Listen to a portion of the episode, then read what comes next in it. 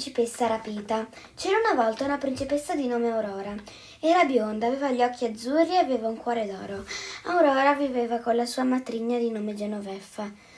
Lei era brutta, bassa, con una gobba sulla schiena, ma buona. Un giorno, mentre Aurora andava al, al mercato, un drago la prese e la gettò dentro ad una, ad una stanza all'ultimo piano. Aurora provava e riprovava ad uscire dal castello, ma la porta era sempre chiusa a chiave. Faceva di tutto ma niente succedeva. Un giorno, mentre esplorava la sua stanza, trovò un criceto che, che magicamente parlava. Aurora impaurita lo salutò. Il criceto Pop rispose con un bel ciao. Io ti aiuterò ad uscire con l'aiuto di questo quaderno magico. Se ci disegni qualcosa, appare proprio davanti a te. Fantastico, diceva Aurora, così mi aiuterà ad uscire da questo maledetto castello. Allora, allora disegnò una porta che si apriva e successe veramente.